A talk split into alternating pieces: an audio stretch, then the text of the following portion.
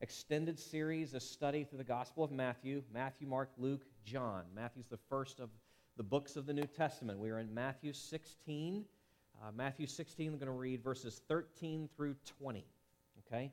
So just verses 13 through 20. Not a long text, but there's a lot in there. Oh, it is so dense and compact. Uh, Matthew 16, verses 13 through 20. Hear now the word of God.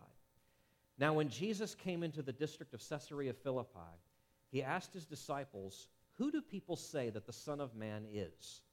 And they said, Some say John the Baptist, others say Elijah, and others Jeremiah or one of the prophets. He said to them, But who do you say that I am? Simon Peter replied, You are the Christ, the Son of the living God. And Jesus answered him, Blessed are you, Simon Bar Jonah, for flesh and blood has not revealed this to you, but my Father who is in heaven. And I tell you that you are Peter, and on this rock I will build my church, and the gates of hell shall not prevail against it. I will give you the keys of the kingdom of heaven, and whatever you bind on earth shall be bound in heaven, and whatever you loose on earth shall be loosed in heaven. And he strictly charged the disciples to tell no one that he was the Christ. Let's pray for a moment. Lord Jesus, clearly you had some particular things in mind for your disciples there that day as you spoke those words and engaged with them in the way that you did. And we know that uh, those words were important, for you have preserved them. And we have it here in the Gospel of Matthew, part of Holy Scripture, inspired by the Holy Spirit. So we know that every word here is no more and no less than what you wanted to be recorded. And you love us so that indeed you have preserved it all these years, and we have the luxury this morning of having it right in our laps. But a responsibility, too, to engage with the text and be engaged with it and then to live according to it. And we can't do any of that. We can't understand it without your help, and we certainly can't live out of it without your help. So we ask for both. As I said just a moment ago, there's a lot here. It's dense. Uh, we don't want to lose sight of the forest for the trees. Uh, we, we ask for your mercy, your help. Uh, oh, that you would give us and help us to see the great uh, uh encouragement the emboldenment that you mean for us to have because of what we see here. Search us, O God. Know our hearts, try us, and know our thoughts. See if there be any grievous way in us. Lead us in the way everlasting. We pray in your name. Amen. A lot of different kinds of puzzles out there. I don't know how many of you are, are into that. A lot of different kinds of picture puzzles. Uh, certainly one of the classics through the years as our kids were growing up, and I think this series still goes on to some extent today. Where's Waldo, right? The weird looking little skinny dude with the red, uh, red and white striped uh, shirt. Find him in the crowd, that kind of thing. Uh, you, you, can see such things in, in other places. Perhaps it's a magazine, it's got a little picture in there. Towards, towards the front, it says, hey, find the, I don't know, 12 hidden keys, you know, and the artist is just sort of, you know, intricately interwoven those in, in what's there. Uh, one of my favorites growing up was What's Wrong with This Picture? And you're, you're looking at it, and you, of course, there are some things when you, the closer you look, the more you see, oh, well, that doesn't go there, and that doesn't go there, and that's kind of weird, and all that sort of thing. What's wrong with this picture? That's life. I mean, honestly, I look at my life, I know you look at your life, and we think to ourselves, what's wrong with this picture? We just have this nagging sense all the time, to the degree that we're honest, that something isn't right. Or perhaps it's more than a nagging sense. Sometimes it's a piercing scream. That something isn't right. Something's not right with this, with this picture. And you can go big in terms of thinking about things such as, say, childhood disease or political corruption or rampant poverty or senseless crimes. I mean, I could have just brought the newspaper, local, state, and national, and just, you know, read some stuff. Or we could just like share how our week has been. And we have to start asking the question uh, what's wrong with this picture? every person who's honest begins to, to wrestle with this and begin this, this thought begins to erupt from the, the deepest part of our hearts. It ought not to be this way. Now that of course implies an ought right? You, you can't say a line is crooked if you don't have a straight line to compare it to but that's another sermon so i don't want to go down that, that road. Um, every person feels this. It ought not to be this way. Every culture feels this as well to some degree or another. And ancient Israel was no exception at all. And their sacred text, what we refer to today as the Old Testament, spoke to this time and time again. But also eh, with a uniqueness, and that was the, the, the promise, the assurance of this one who was to come, who would reclaim, redeem, restore, renew all things, the Messiah the Christ, this one who would come as the son of Adam through the line of Abraham, through the line later of David, he would come and renew all things. All things. Well, I have good news. Those texts were right. And he has come, and his name is Jesus. Jesus is indeed this Christ, this long awaited Messiah come to make all things new. And it is for him that we must long and to him that we must look. And that's what this text is about. When you see the forest for the trees and don't get lost in one because of the other. Jesus is the Christ, the one come to renew all things, for whom we should long and to whom we must look. That's what we see here. It's the beauty of these verses that we just read just a moment ago. So, how do we see this? How do we see Jesus is this Christ, come to renew all things? You've got your outline there. It's three basic points. We're going to navigate our way through this over the next few minutes. First, we see this, this reality. He is the one come to renew all things, clearly in this confession that is, is spoken, that is given. That's the first thing. Then we see it also in this assurance that is set forth, and then finally in this prohibition that is laid out. So the confession, the assurance, and the prohibition. Those, those three things, you see it there in your outline, the points and the subpoints. So let's take these one at a time and just move through this text the best we can. So, first, this confession.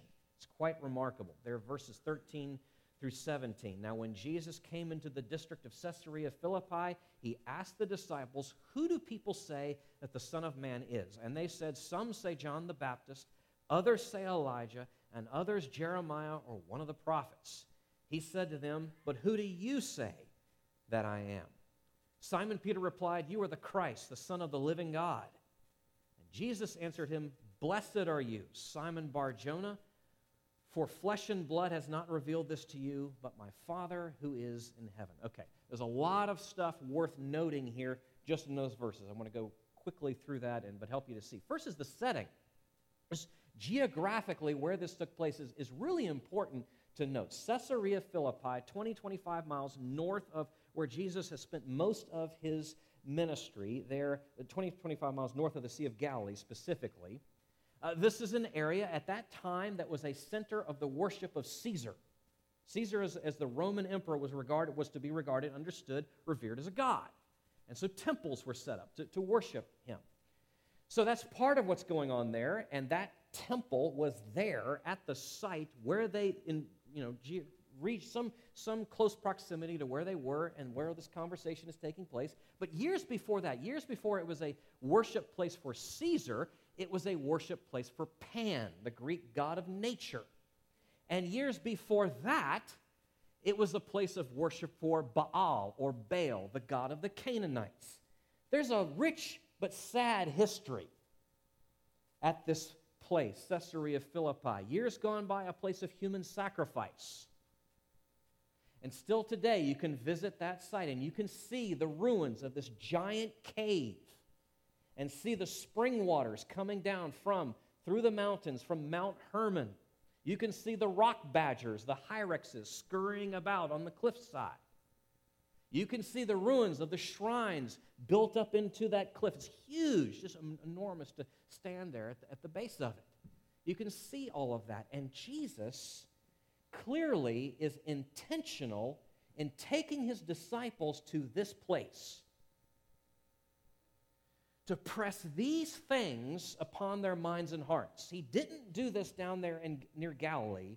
He takes them up into this predominantly Gentile region where you have all these streams literally and metaphorically coming together both not you know just water but also of ancient pagan religion and all these worldviews and he stakes a claim you could even say he throws down a gauntlet right in the midst of it all it's purposefulness in what he is doing in the place where this is taking place um, okay that's the first thing the, the setting and then the titles the titles the confession itself what is it that peter says all right, well, so, so Jesus asked this question. You have it there in, uh, in verse 14. They said, Some say John the Baptist, well, excuse me, he asked the question, Who do people say that the Son of Man is? So he's putting it out there. He, he knows, but he's engaging with his disciples on this point. In their answer, in their sifting through the poll data, data, what they're saying is, in essence, well, they say, Jesus, you're a great guy. I mean, you're a prophet, you're a spokesman of God. Now, if you and I, if people described us that way, we'd be like, whoa, that's pretty cool. I'm feeling pretty good about myself. But the problem is that's not, that is not enough to speak of Jesus that way. And so he presses them. He presses hard on them, and he's, he, he turns, he wants to know not just what do they say, but what do you say? And in fact, even in the Greek, it, it reads something like this But you, who do you say? It's reiterated there. Who do you say that I am? And Peter, as the spokesman for the apostles, replies, You are the Christ, the Son of the living God. You are the Christ. You are the long awaited Messiah. You are the ultimate prophet, priest, and king, the one to whom all those great men in the past, their offices and their function and their job was pointing and preparing the people for all of Israel's history, all of the ceremonies, all of the great events, and their whole everything was preparing and pointing the way towards Him. You are the Christ. It is you. You. And you are the Son of the living God. Now, again, keep in mind the geographical setting. You are the Son of the living God, as opposed to all these counterfeit gods that ever have been and ever will be and ever are now. You are the Son of the living God. You are the Christ. This is an astonishing thing for Peter to say. It's a stunning thing. It's great, tremendous insight that he would have. How did he have it?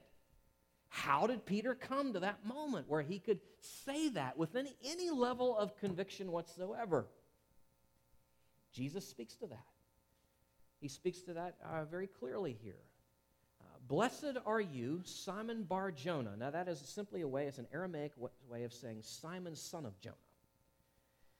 Blessed are you, Simon Bar Jonah, for flesh and blood has not revealed this to you, but my Father who is in heaven. So he speaks of Peter's Father, he speaks of flesh and blood, and what in essence he's saying is, you did not come to this understanding and conviction on your own, by natural means. This came upon your mind and your heart through supernatural means. My heavenly Father, not your earthly father or anybody else, my heavenly Father opened your eyes to see who I really am. And it has to be that way. Because only God can reveal God.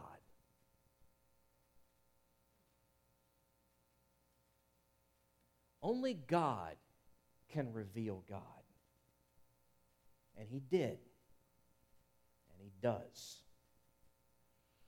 So, in all of this, when you just taking a step back, the setting, the titles, the insight, Jesus is showing Himself to be the Christ and is shown to be the Christ, both in what Peter says and how it is that he comes to say. And I just want to drill down on this just for a moment before we go into the next point.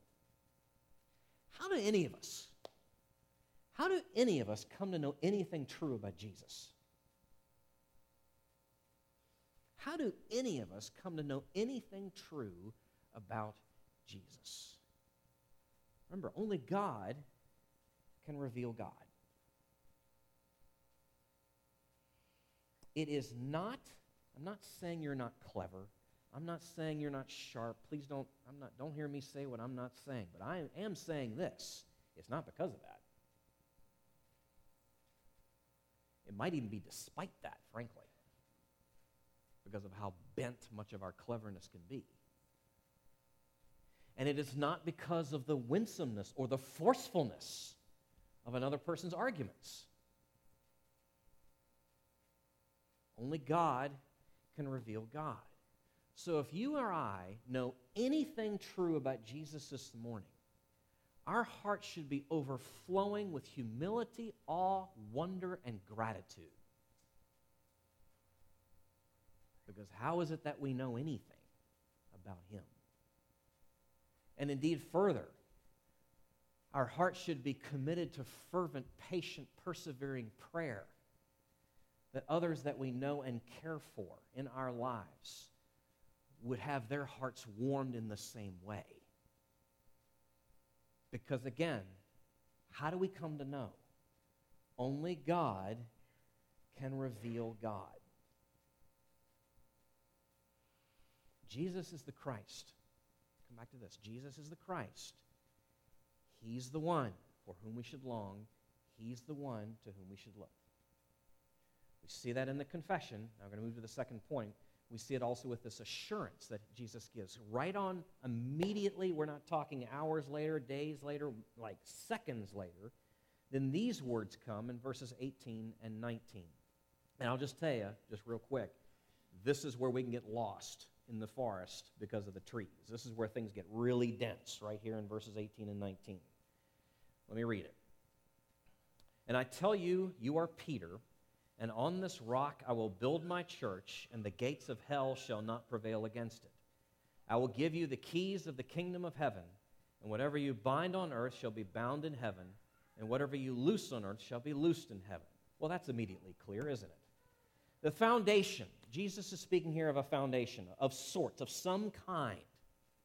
And, and I have to tell you that apparently there's a riddle in here. There's, there's a play on words. You can't see it in the English, but it's there in the Greek. Maybe your footnotes at the bottom of your, the page of your English translation might say this. What Jesus says is something along these lines Petros, Peter, you will be, or you are, the Petra, the rock. Petros, you're the Petra.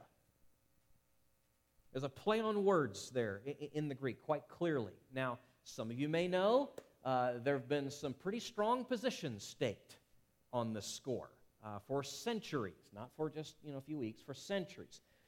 This is with a source of the Roman Catholic position that would say that Peter in himself is the rock. Okay? Now, I, we simply have to say that if Peter himself is the rock, if you know anything about Peter and his biography, in the Gospels and as you keep reading through Acts, and frankly, as you read 1st and 2nd Peter, what he wrote himself, you would have to say that first, he never thinks of himself that way. The early church is recorded in the book of Acts, never thought of him as that way. And also, just thinking about Peter as the man, that would be a very unstable foundation on which to rest things. And that becomes clear, Lord willing, we'll look at the text next week. Very clear, just immediately the sequel. The conversation takes place right after this. And on top of that, as though that wasn't enough, Jesus makes very clear in other places of the scriptures that He is the foundation, He is the rock, He is the cornerstone. No mortal man in and of themselves. Okay, so the Roman Catholic position has a problem. In reaction to that, as a corrective to that, many have said through the years, well, because it can't be Peter in and of himself, it must then be what Peter said. It's Peter's confession is the rock, the foundation on which the church is built. But that doesn't go far enough. That doesn't that's not honest with the text. So where are we? Here's where we are. Peter and the apostles as they confess Jesus as the Christ is the rock. That's what's going on here. The rock is the apostolic testimony of Jesus as the Christ, and that is the foundation upon which Jesus builds the church. Okay? So that's what's going on here as far as this foundation. Jesus builds on that foundation. Do we have any certainty of that? Do we have any assurance of that? Yes, we do. Immediately after Jesus says that, he pushes even further. So I'm going to read verse 18 again. And I tell you, you are Peter, and on this rock I will build my church, and the gates of hell shall not prevail against it. Here's your assurance. Now, you, you might think, though, that what Jesus is saying is that, well, the gates of hell cannot withstand it. So that must mean that Satan and his minions cannot withstand the assaults of the church as they push forward. And, and you might think that because gates, we understand, you know, gates in a city wall are, are structural things. They don't move out on a battlefield, they're defensive things. So you might have the idea that that's the idea. The gates of hell cannot withstand the assault of the church. The problem with that interpretation, the problem with that reading is the gates of hell, actually properly translated, the gates of Hades, was a popular expression at the time referring to the realm of the dead. It was just known. That's what, when people use that expression, the gates of Hades, the gates of hell, it was understood that's the realm and power of the dead. So, what Jesus is saying, you've got to put yourself back in the first century sandals. The people, as they're hearing this, as they're understanding this, not as what we would impute on that. What Jesus is saying is, is that I am building my church on the foundation of the apostolic witness, and nothing, not even death itself, will stop it. That's what he's saying. That's the assurance that he is giving. That's the certainty that he is giving. I am building my church on the foundation of the apostolic witness and nothing, not even death itself, that we think, and Dave rightfully shot back at, we think is so final, right? No. Not even our most terrifying enemy can stop it. How will that come about? Jesus speaks to that as well here.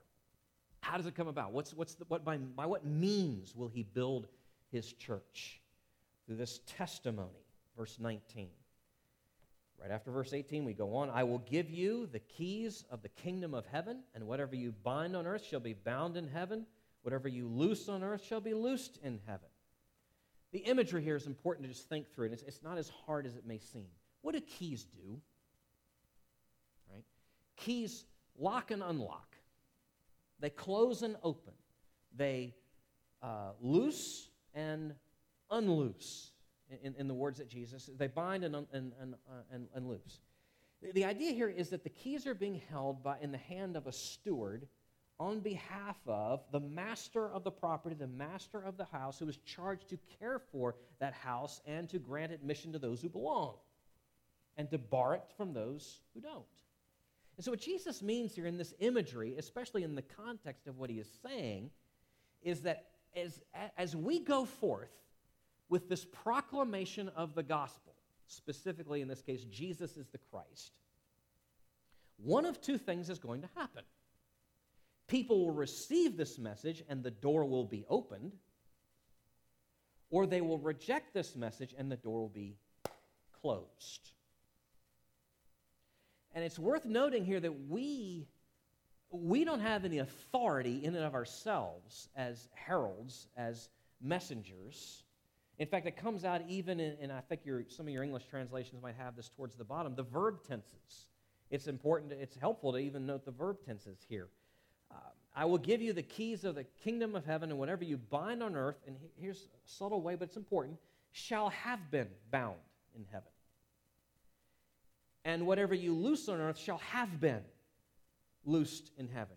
It's not on our authority. We're doing something, we're simply pronouncing something that's already been sent from heaven, pronounced from heaven. We have no authority, we have no claim in and of ourselves. We are but heralds, royal messengers with a message from the king himself, and others then need to hear. Okay, now let me take a big step back from this the forest, the trees, everything. What are we seeing here? An extraordinary promise. an astonishing assertion, uh, assurance that's being given. He is going to build the church on the foundation of the apostolic witness. Nothing can stop it. And he's doing that through even broken vessels like you and me as we lisp this message to the watching, listening world. That's an astonishing thing to say, especially right there before that cliff at Caesarea Philippi, throwing down the gauntlet for all the world and religions of the world to hear and see. Jesus is showing himself here to be the Christ. Again, I know it's easy to lose sight of, of, the, of the main thing here. And as I alluded to this a moment ago, and I know some of you may already recognize this, that this, this is where the Roman Catholic Church gets the idea of, of Peter being the first pope and the pope being, each pope being the successor of Peter, there reigning in Rome. But that simply, I'm not trying to be unkind, I'm just trying to be honest and clear. That simply will not do.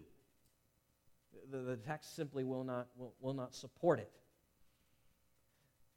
What we need to be focusing on in this text, is, as important as those issues are, is the certain assurance of this promise. Jesus is telling us here what he will do and how he will do it. And we dare not lose sight of that. The forest because of the trees.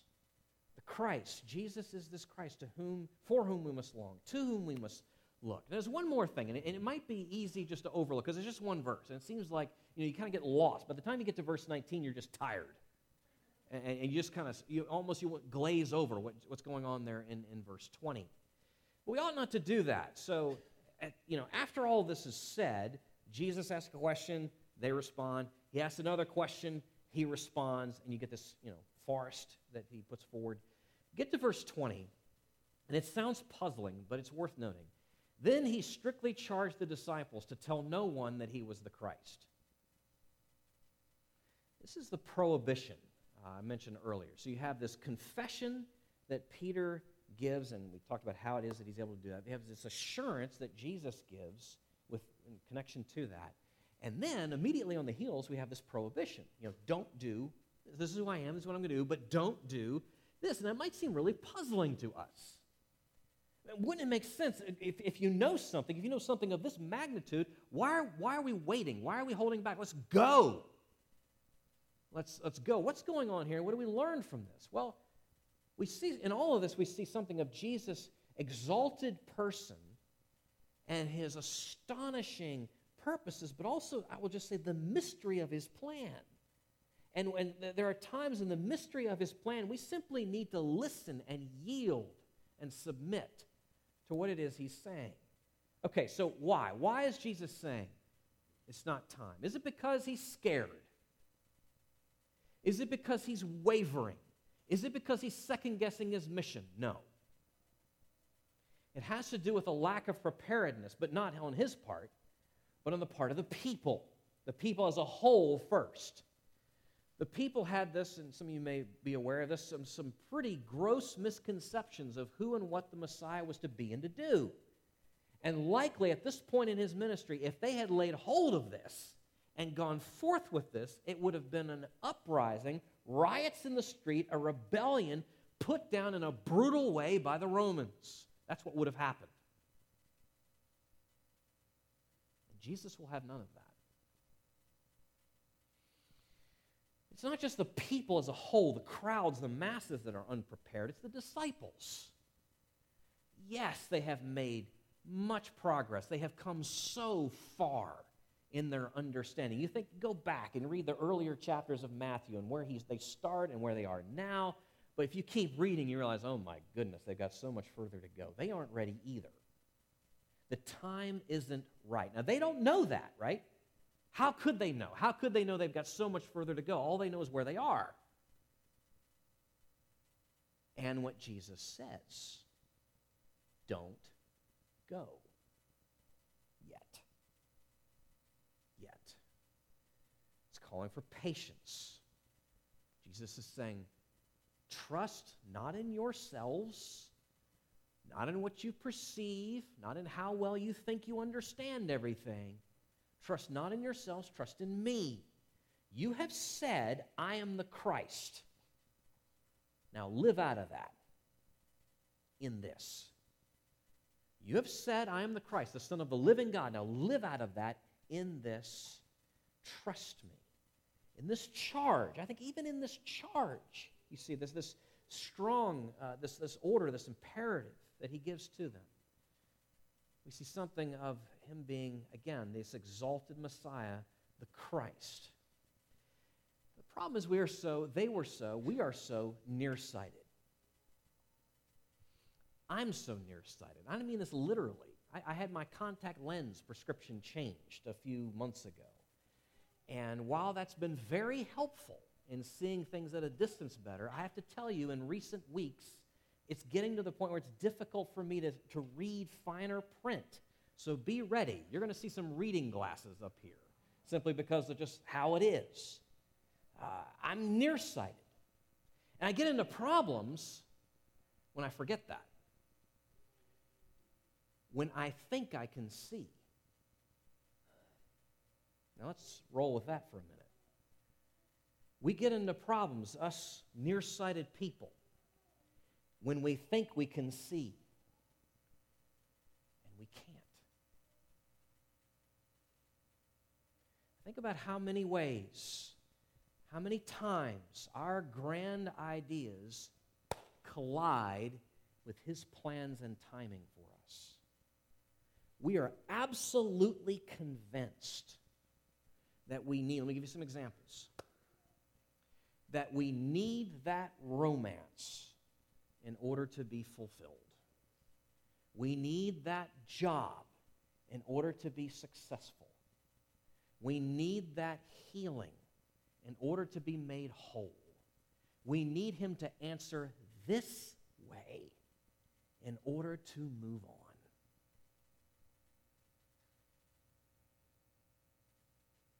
And how many times in his wisdom he says either no or wait. And it might be it might be nothing wrong with the thing in and of itself. It could be a matter of timing. It could be the thing in and of itself. But he in his wisdom is saying no or wait if we take a step back and remember and can recall again what he has revealed of who he is as the exalted Christ, the Son of the living God, and his purposes that cannot be undone, and how good ultimately they are, if we will let those things settle in, we can take that answer, the no and the wait, because we can trust him. We can trust him. He's the Christ, the one for whom we should long, the one to whom we must look. But there's one last thing, just wrapping this up. If all this is true, you're the Christ, the Son of the living God. You've come to make all things new. And I have this terrifying, terrible, nagging, screaming sense all the time, varying levels, just depending on where I look, that things aren't the way they ought to be. When are you going to make them the way they ought to be? How much longer? That was the question the Israelites for centuries were asking, waiting for his first coming. It's, it's what so many you know, children, young children, ask in the back seat of the car on the long road trip. You know, waiting for that to get arrive at that destination that they've been promised is so great, and whatever that grand place is, and it's so they're waiting so long, and the road is so long, and there's all this this, this uh, anticipation, and the question comes again and again and again: Are we there yet? And we're asking the same question in just a slightly different way. Not just are we there yet, but when are we going to be there? How much longer? It will come at his next coming, which we know is coming as surely as the first did. The Bible tells us that we now live in the time between the times, what is described as the last days.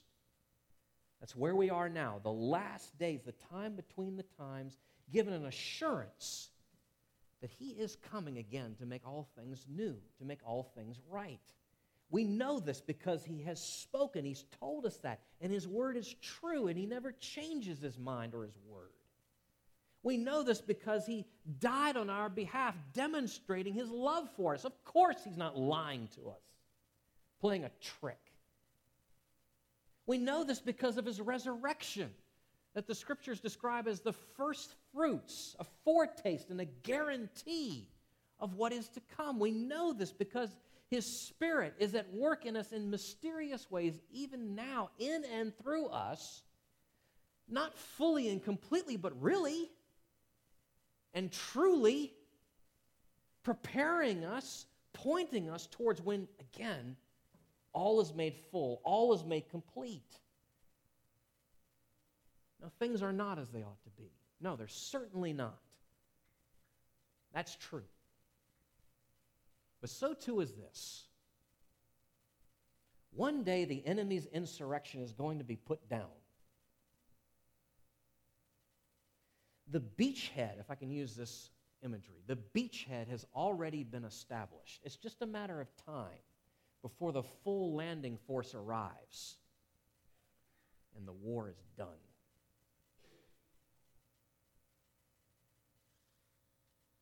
He is the Christ, come to make all things new. For him we should long, to him we should look. Let's pray.